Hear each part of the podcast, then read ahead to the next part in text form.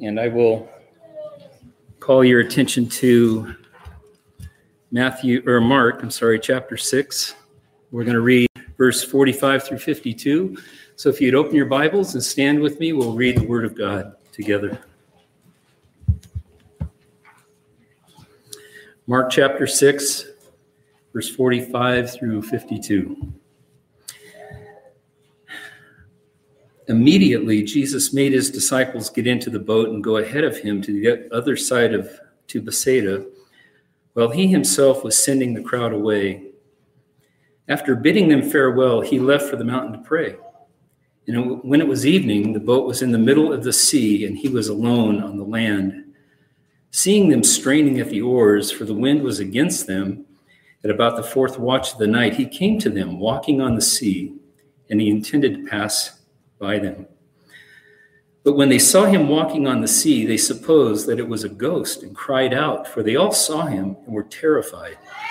But immediately he spoke with them and said to them, Take courage, it is I, do not be afraid. Then he got into the boat with them, the wind stopped, and they were utterly astonished, for they had not gained any insight from the incident of the loaves, but their heart was hardened. Father, help us this morning as we come to your word. You are the one who opens the eyes of the blind. You give hearing to the deaf. You give understanding to the human heart. God, we ask for your grace. We ask for the teaching ministry of your Holy Spirit as we read your word. May we bow, humbly bow before the God of heaven and say amen. In Jesus' name. Please be seated. So this morning I'm going to be reading a lot, but it's going to be the Bible. So you're going to be blessed. This account, I got to tell you, I was in my personal devotion time some years back.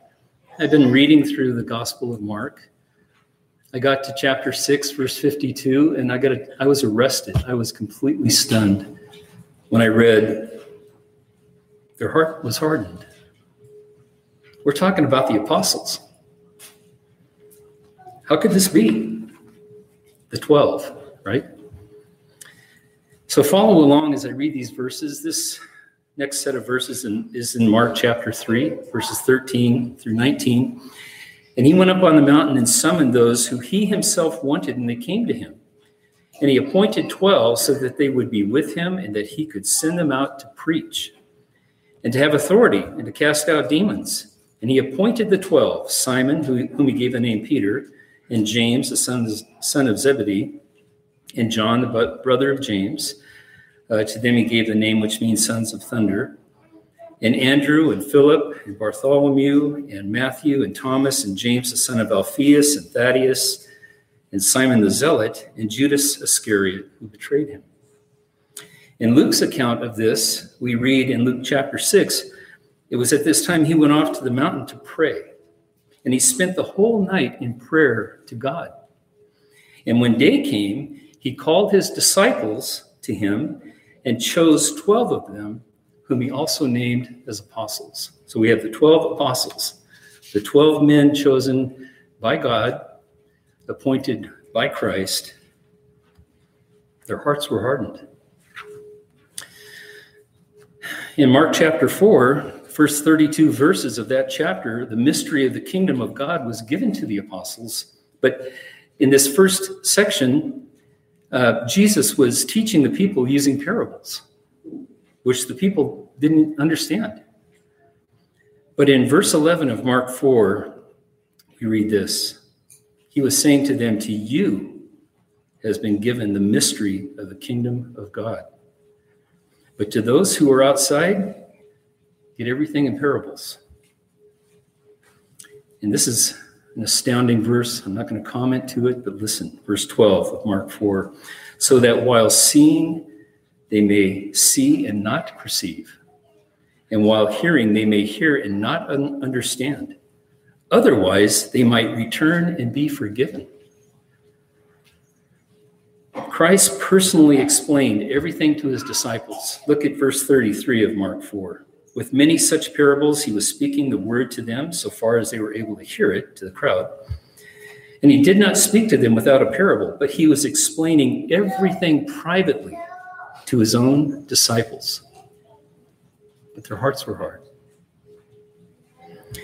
Jesus explained everything to the 12, teaching them, revealing to them the hidden secrets of the kingdom of God. They were chosen by God, these 12. The mysteries of the kingdom were given to the 12. Jesus is, has privately explained everything to the 12 apostles. Their hearts were hard.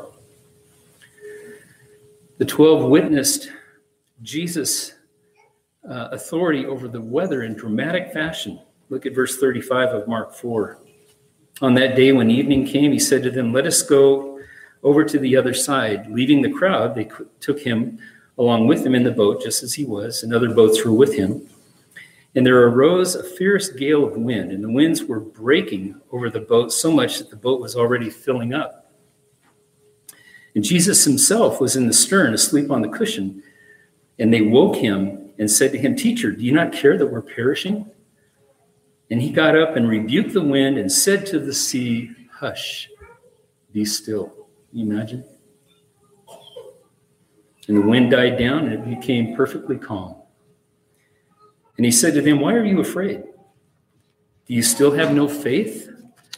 And they became very much afraid and said to one another, Who then is this that even the wind and the sea obey him? The 12 witnessed his authority over the demons. Mark chapter 5, verses 1 through 20, we read this They came to the other side of the sea, to the country of the Gerasenes. When he got out of the boat, immediately a man from the tombs with an unclean spirit met him. And he had his dwelling among the tombs, and no one was able to bind him anymore, even with a chain, because he had often been bound with shackles and chains, and the chains had been torn apart by him, and the shackles broken in pieces, and no one was strong enough to subdue him. Constantly, night and day, he was screaming among the tombs and in the mountains and gashing himself with stones. Seeing Jesus from a distance, he ran up and bowed down before him, and shouting with a loud voice, he said, What business do we have with each other, Jesus, Son of the Most High God? I implore you, by God, do not torment me. For he had been saying to him, Come out of the man, you unclean spirit. And he was asking him, What is your name? And he said to him, My name is Legion, for we are many. One short comment about that verse. Jesus was not unaware of the demon's name. He made the demon announce himself for the benefit of the disciples to just, just show his authority over the demonic realm and over this demon in particular. And he began, the demon, to implore Jesus earnestly not to send, or they, not to send them out of the country. Now there was a large herd of swine feeding nearby on the mountain. The demons implored him, saying, Send us into the swine so that we may enter them. Jesus gave, gave them permission. And coming out, the unclean spirit entered the swine, and the herd rushed down the steep bank into the sea, about 2,000 of them, and they were drowned in the sea.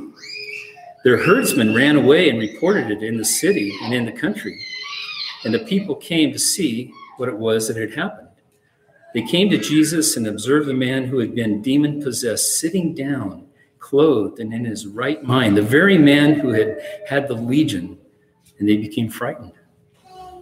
And they began to implore him to leave the region. And he was getting into the boat. As he was getting into the boat, a man who had been demon possessed was imploring him that he might accompany him.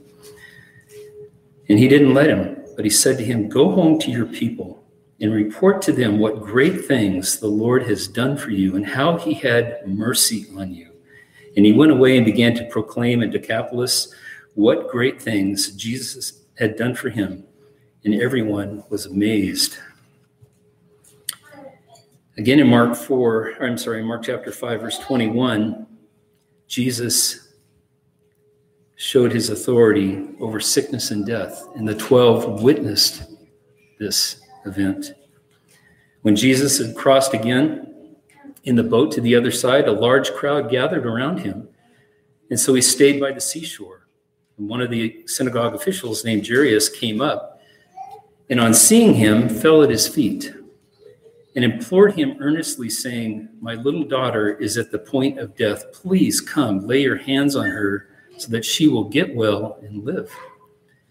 And he went off with him, and a large crowd was following him and pressing in on him. A woman who had had a hemorrhage for 12 years and had endured much uh, at the hands of many physicians and had spent all that she had and was not helped at all, but rather had grown worse after hearing about Jesus, she came up in the crowd behind him and touched his cloak. For she thought, if I just touch his garments, I'll get well. Immediately, the flow of her blood was dried up, and she felt in her body that she was healed of her affliction. Immediately, Jesus, perceiving in himself that power proceeding from him had gone forth, turned around in the crowd and said, Who touched my garments? And the disciple said to him, You see the crowd pressing in on you, and you say, Who touched me? And he looked around to see the woman who had done this. But the woman, fearing and trembling, aware of what had happened to her, came and fell down before him and told him the whole truth. And he said to her, Daughter, your faith has made you well. Go in peace and be healed of your affliction. And while he was still speaking, they came from the house of the synagogue official, saying, Your daughter has died. Why trouble the teacher anymore? But Jesus, overhearing what was being spoken, said to the synagogue official, Do not be afraid any longer, only believe. And he allowed no one to accompany him except Peter and James and John, the brother of James.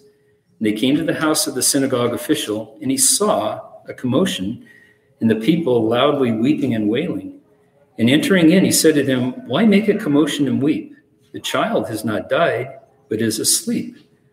They began laughing at him. Putting them all out, he took along the child's father and mother and his own companions and entered the room where the child was. And taking the child by the hand, he said to her, Talitha cum, which translated means, Little girl, I say to you, get up. Immediately, the girl got up and began to walk, for she was 12 years old. And immediately, they were all completely astounded. In Mark chapter 6, verse 7, we see Jesus uh, giving his power and authority to the apostles, sending them out to heal, to cast out demons, and to preach the gospel. Verse 7 And he summoned the twelve and began to send them out in pairs and gave them authority over unclean spirits. In verse 12, then they went out and preached that men should repent, and they were casting out many demons and were anointing with oil many sick and healing them. I'm reading to you the accounts on purpose. Hang in there. Mark 6, verse 34. They witnessed Jesus' power in feeding the 5,000. It's thought that there were as many as 20,000 but even 5,000 from five loaves and two fish is miraculous.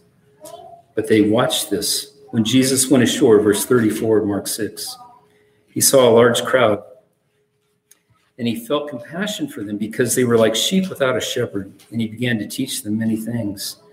When it was already quite late, his disciples came to him and said, This place is desolate, and it's already quite late.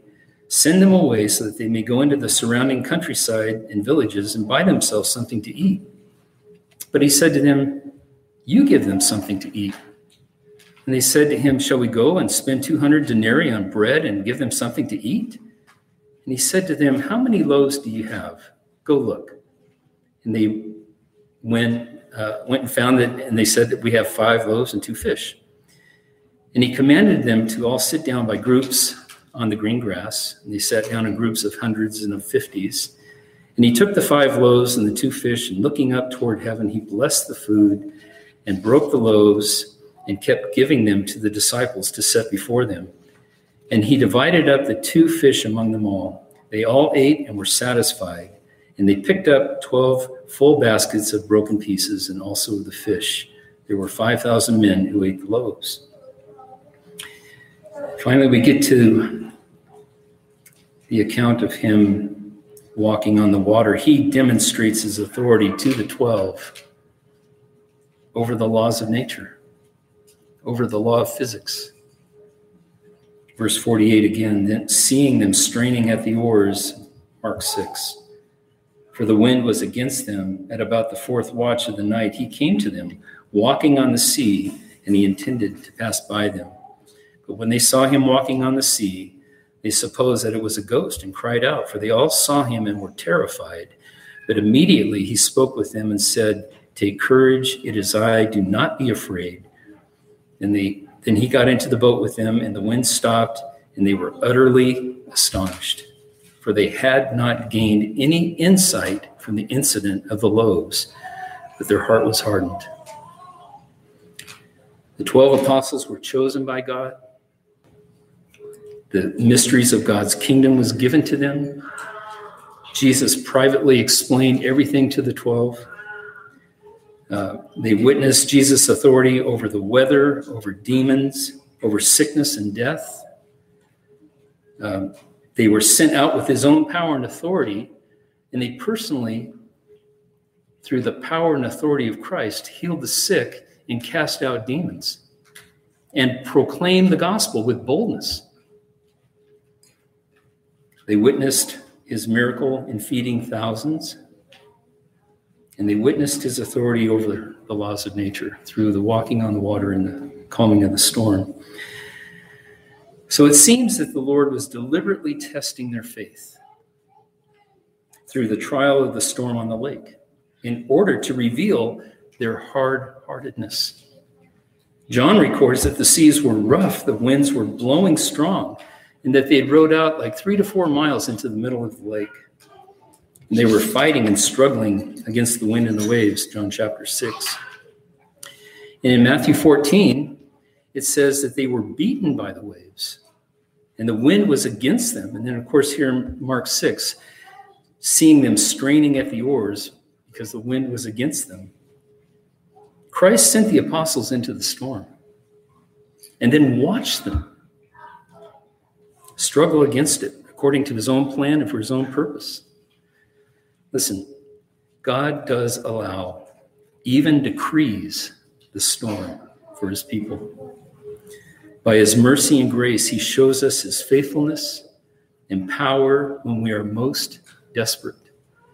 So many times when we're in the middle of a storm, it feels hopeless and dark, inescapable, overwhelming. We may even think God doesn't see. And remember, these disciples were in the middle of the lake, in the middle of the night, in the middle of the storm. They felt helpless and alone, but they weren't alone, and help was on the way.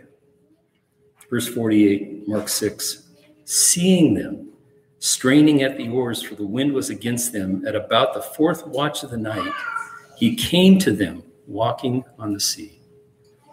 He came to them when they didn't expect it. Remember, Jesus was on the shore. He's more than three to four miles away. Um, it was dark out, sometime between three and six in the morning, and it was storming. But he saw them and he came to them I had to write this Jesus Christ is Lord of the storm. Amen. Amen. What a comfort. What a comfort to know that Christ sees us when we can't see him. Listen to this verse. We just sang it Christ, our hope in life and death, who holds our faith when fears arise, who stands above the stormy trial who sends the waves that bring us nigh unto the shore, the rock of Christ. Oh, sing hallelujah.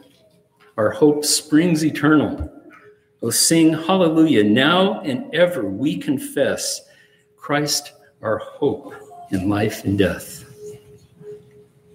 Spurgeon said this I've learned to kiss the wave that threw me against the rock of ages. Jesus would reveal to the apostles their hard heartedness. Even though they had been chosen by God, even though they had God's secrets revealed to them and his mysteries explained to them personally by Christ himself, even though they personally witnessed Jesus' authority over the weather and his authority over the demons, as we mentioned before, his authority to, to heal the sick and raise the dead, even though they were personally sent out by Christ and given power and authority over demons and sickness and given boldness to preach, even though they personally witnessed Jesus feed thousands of people from just five loaves and two fish, even though they personally witnessed Jesus defy the laws of nature, after all of this, their hearts were hardened. I'll never forget the moment it was an early morning, and I thought, what about my heart? What about yours?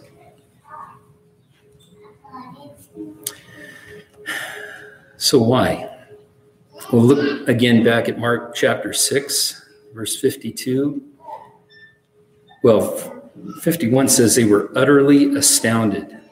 Okay because they didn't understand the message of the loaves. So, just what is the message? What is the message of the loaves?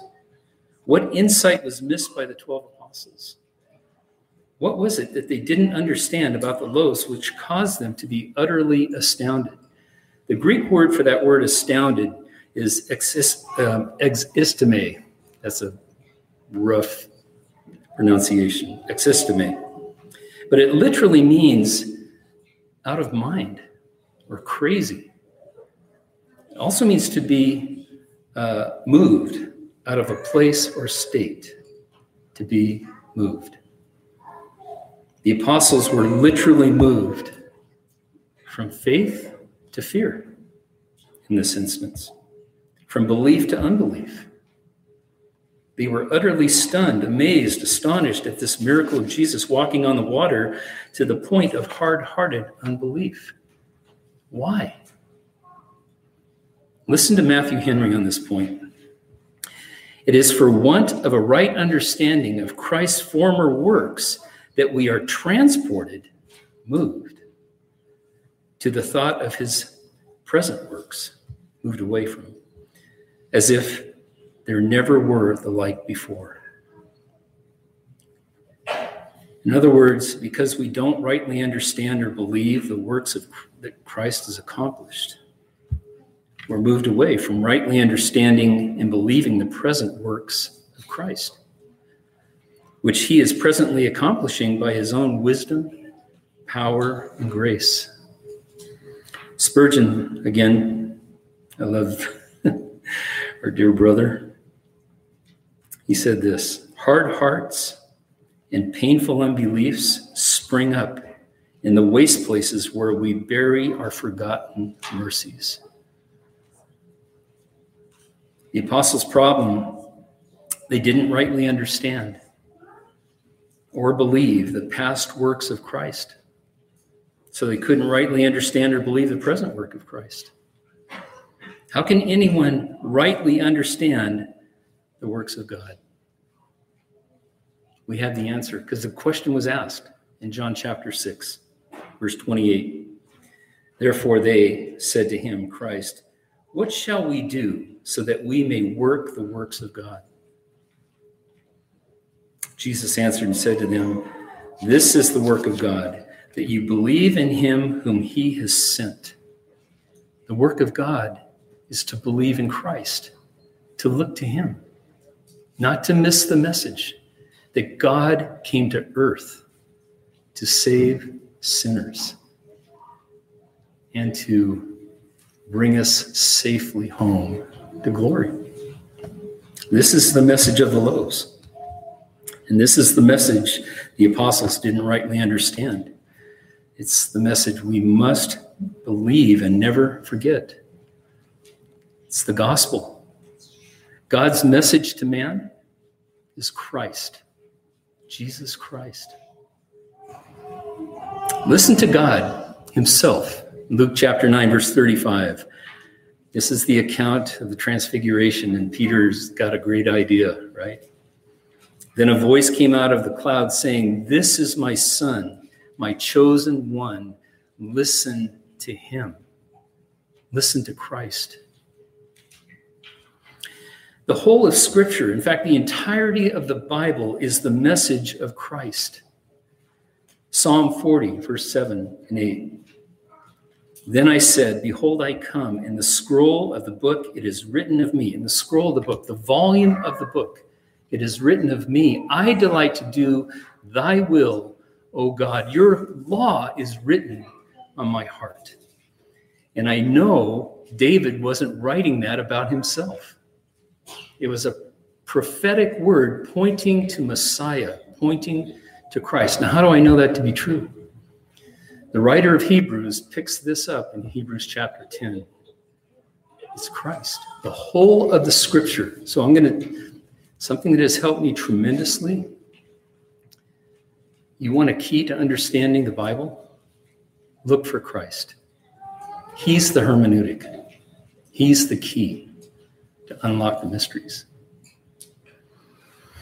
And Paul picks up this notion in Ephesians chapter 1, verse 10 the summing up of all things in Christ, things in heaven, in the heavens and on the earth. Christ is the sum. It's him. Listen to Paul's point in Romans chapter 8, verse 32. His point is Christ, then everything else. Romans 8:32, Christ, then everything else. It's the argument, the classic argument of the greater to the lesser demonstrating God's willingness to freely give us all things. Why? Because he freely gave us Christ. The verse reads this way He who did not spare his own son, but delivered him over for us all, how will he not also with him freely give us all things? If we forget and look past God's greatest work in giving us Christ, his own son, we will be hardened to remember his lesser work in freely giving us all things.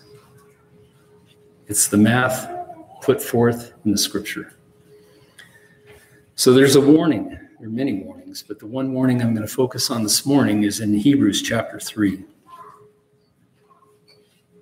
Verse 12 Take care, brethren, be careful that there not be in any one of you an evil, unbelieving heart that falls from away from the living God. I looked up that word falls because the warning is to the brethren. And the warning is to us who believe that we could fall away. Not lose your salvation. You cannot lose your salvation. Since you didn't gain it, you can't lose it. Christ gained our salvation. Christ keeps us. But what does it mean? What is the writer talking about this falling away? Again, in the Greek, aphistome, cause to withdraw actively, uh, instigate to a revolt, kind of back up reflexively, to desist, desert, stand aloof. An evil heart of unbelief takes you there. Be warned. So, what are we to do? We're warned. Look at verse 13 of Hebrews 3. But encourage one another day after day, as long as it is still called today, so that none of you will be hardened by the deceitfulness of sin. Brothers and sisters, I need you, and you need me. We need to encourage one another to provoke one another to love and good deeds, and so much the more as we see the day of Christ approaching. Right? Amen. For we have become, verse 14, partakers of Christ. That is the reminder. We belong to Christ. He is our God. He came to earth to bring us to be with Himself. We've been, we, we have become partakers of Christ if we hold fast the beginning of our assurance firm to the end. I realize that sounds like a condition. But that's what a Christian does. A Christian holds fast, firm to the end, because it's not the Christian's strength, it's God's strength. God rescued us, God keeps us, and God will glorify us in Christ. Here's a wonderful verse. It's not actually in my notes, but Romans chapter 8, verse 11. The same spirit that raised Christ from the dead will give life to your mortal bodies. Christ. Okay, so with that in mind, a solution, another solution. Well, it's expanded. Look at uh, Romans chapter 12, verse 2 and 3. Fixing our eyes on Jesus, the author and perfecter of faith, who for the joy set before him endured the cross, despising the shame, and has sat down at the right hand of the throne of God. Don't look away from Christ. Stan, brothers and sisters. Um,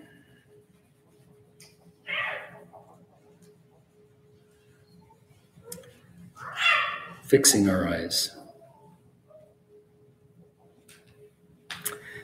Verse 3, I, I hesitated for a minute, but consider him. Again, look to him who has endured such hostility by sinners against himself, so that you will not grow weary and lose heart. What's the solution in the storm? Eyes on Christ. Help me, Lord. I am distressed. I need help.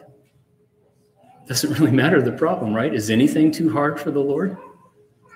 The answer is no. But this looking to Christ becomes precious more and more to the believer.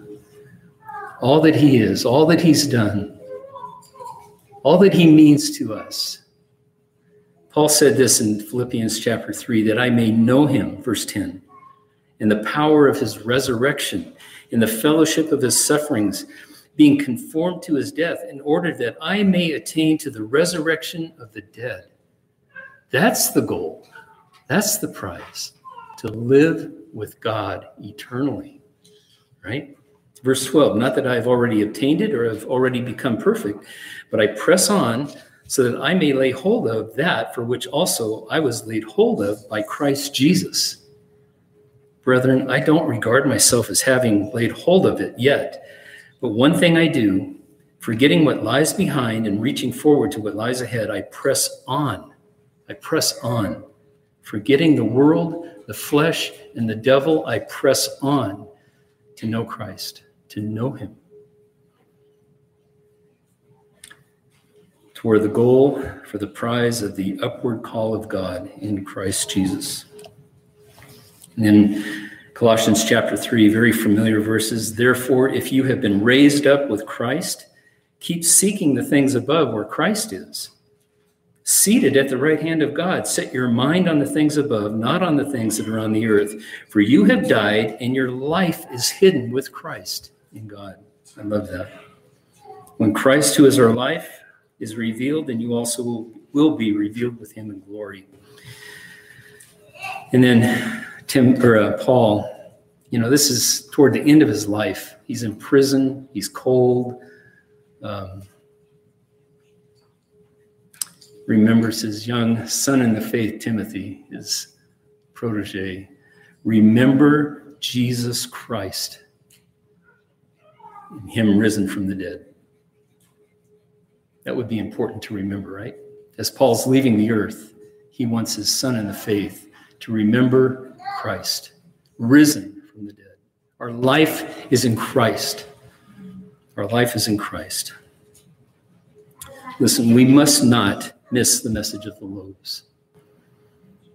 We must guard against an evil, unbelieving heart that is easily deceived by sin and would lead us away from Jesus. We must look to Christ, look to his wisdom, look to his power and his strength for all things at all times, whether needed or wanted. We must remember all his work and all he has done for us. Psalm 103. It's got to be a favorite, right? Bless the Lord, O my soul, and all that is within me. Bless his holy name. Bless the Lord, O my soul, and forget none of his benefits. What are they? Who pardons all your iniquities, who heals all your diseases, who redeems your life from the pit, who crowns you with loving kindness and compassion, who satisfies your years with good things so that your youth is renewed like the eagle.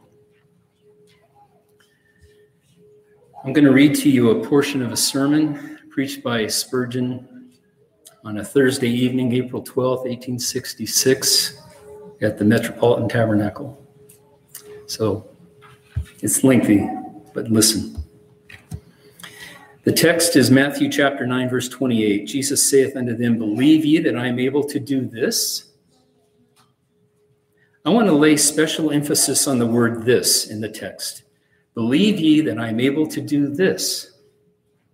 The question of Jesus, the question of Jesus referred to one particular thing. It was not intended to apply to the general power of Christ to heal the sick or to raise the dead, but it concerned the specific malady from which those two men were suffering. And the question meant did they believe that, that Christ was able to cure their blindness? Among professing Christians, there is much so called faith that is not really faith. Many of us profess much more in our creeds than we believe in our hearts. And we hold a great deal more in theory than we do in reality. For instance, I suppose there is no professor of religion here who would dispute the power of the Lord Jesus Christ to do anything and everything.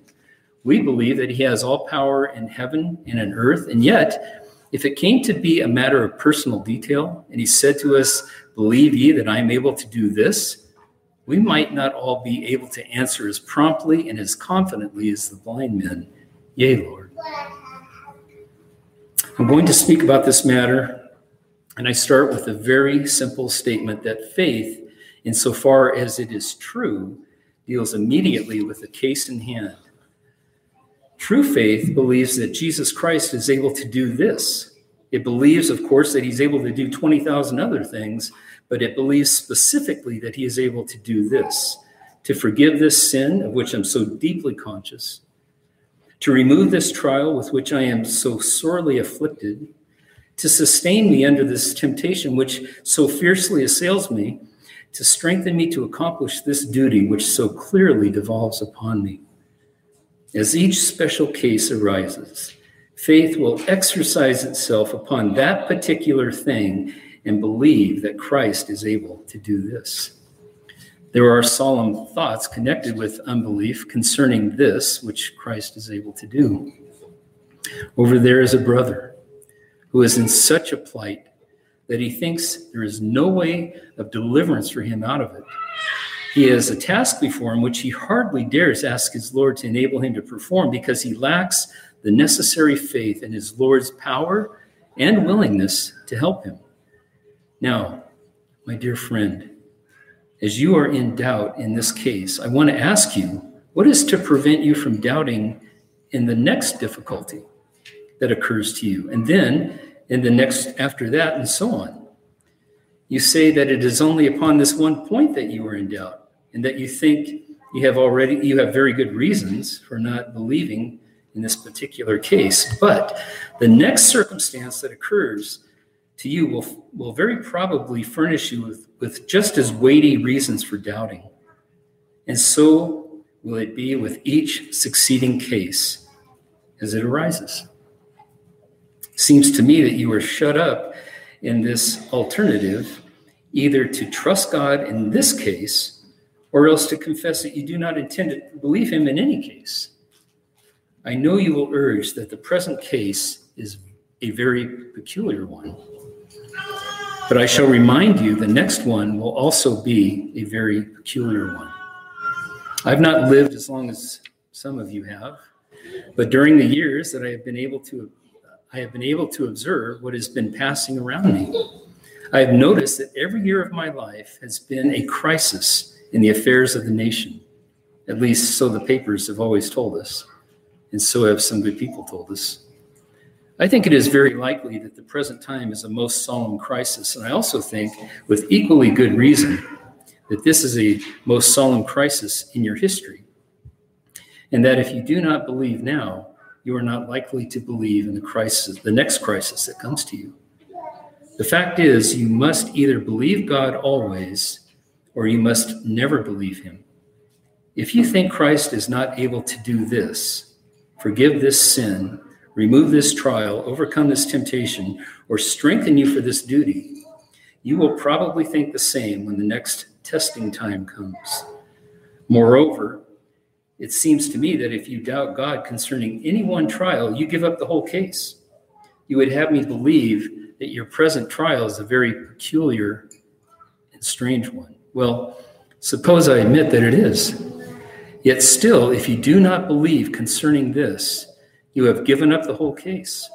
For what Christ claims is omnipotence. And if there be any one thing that he cannot do, then he is not omnipotent.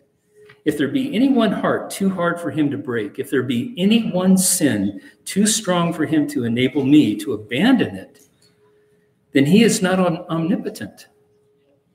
If you look this thought fairly in the face, I think you will scarcely dare to rob your Lord of one of the most glorious of his attributes.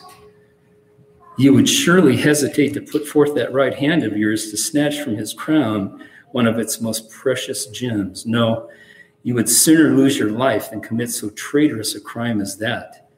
Yet, you practically commit it if you do not believe that he is able to do this, whatever this may be. And henceforth, you do virtually say that he is not almighty. Besides, your doubt concerning God's power sets up a new God. Do you start in alarm at that statement? It's true. For that which is mightiest in the world is God. But if there be anything which surpasses the power of God, something that is more potent than omnipotence, that something must be God. I only put the matter thus to show you that you are obliged to believe that God can deliver you out of your present desperate plight, or else you must become an idolater.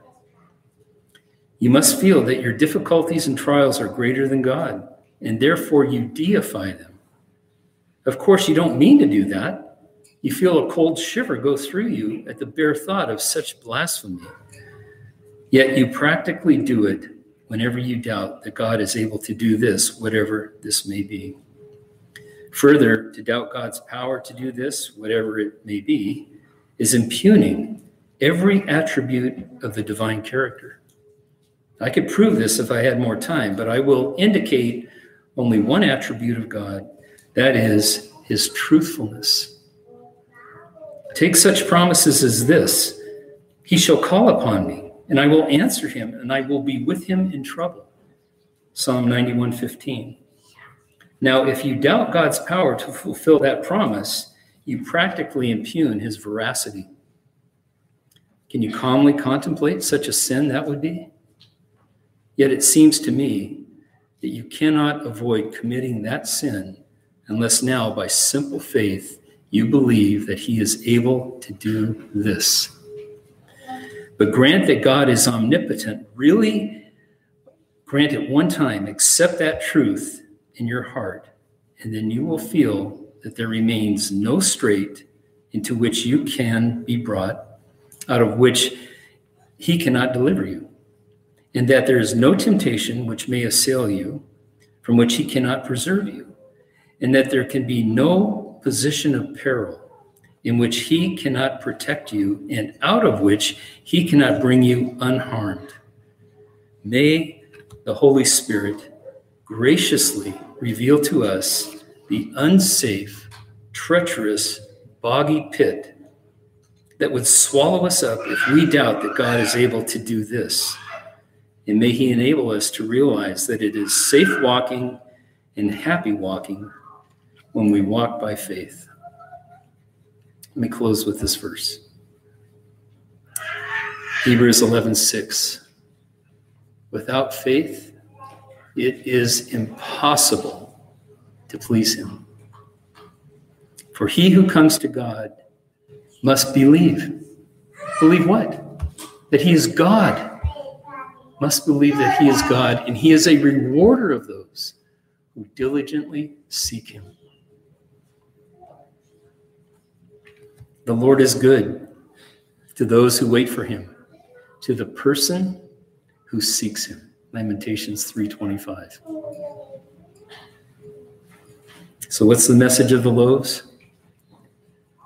Jesus Christ come to earth. Our God, our Savior, our Lord. His promise cannot be broken. His word cannot fail. He is faithful. We must never forget his glorious, mighty works, which he has done, so that we do not miss his glorious, mighty works that he's doing. We can and we must completely trust him, knowing that he is able to do this, whatever that may be. You know why we can? Because of him. Don't be fooled to look to your own strength. Look to Christ. Father, we thank you for your word this morning. Help us, Lord. Help us all in faith to believe the word of God, to believe the promise of God, to know Christ, to, to run to him, to find help and grace in time of need, since he has brought us into the very throne room of God. We love you, Lord. We love your word. We love your truth. Cleanse our hearts of sin. Convict us, Lord, of a heart of evil unbelief. Grant us repentance for your glory and for our good. In Jesus' name.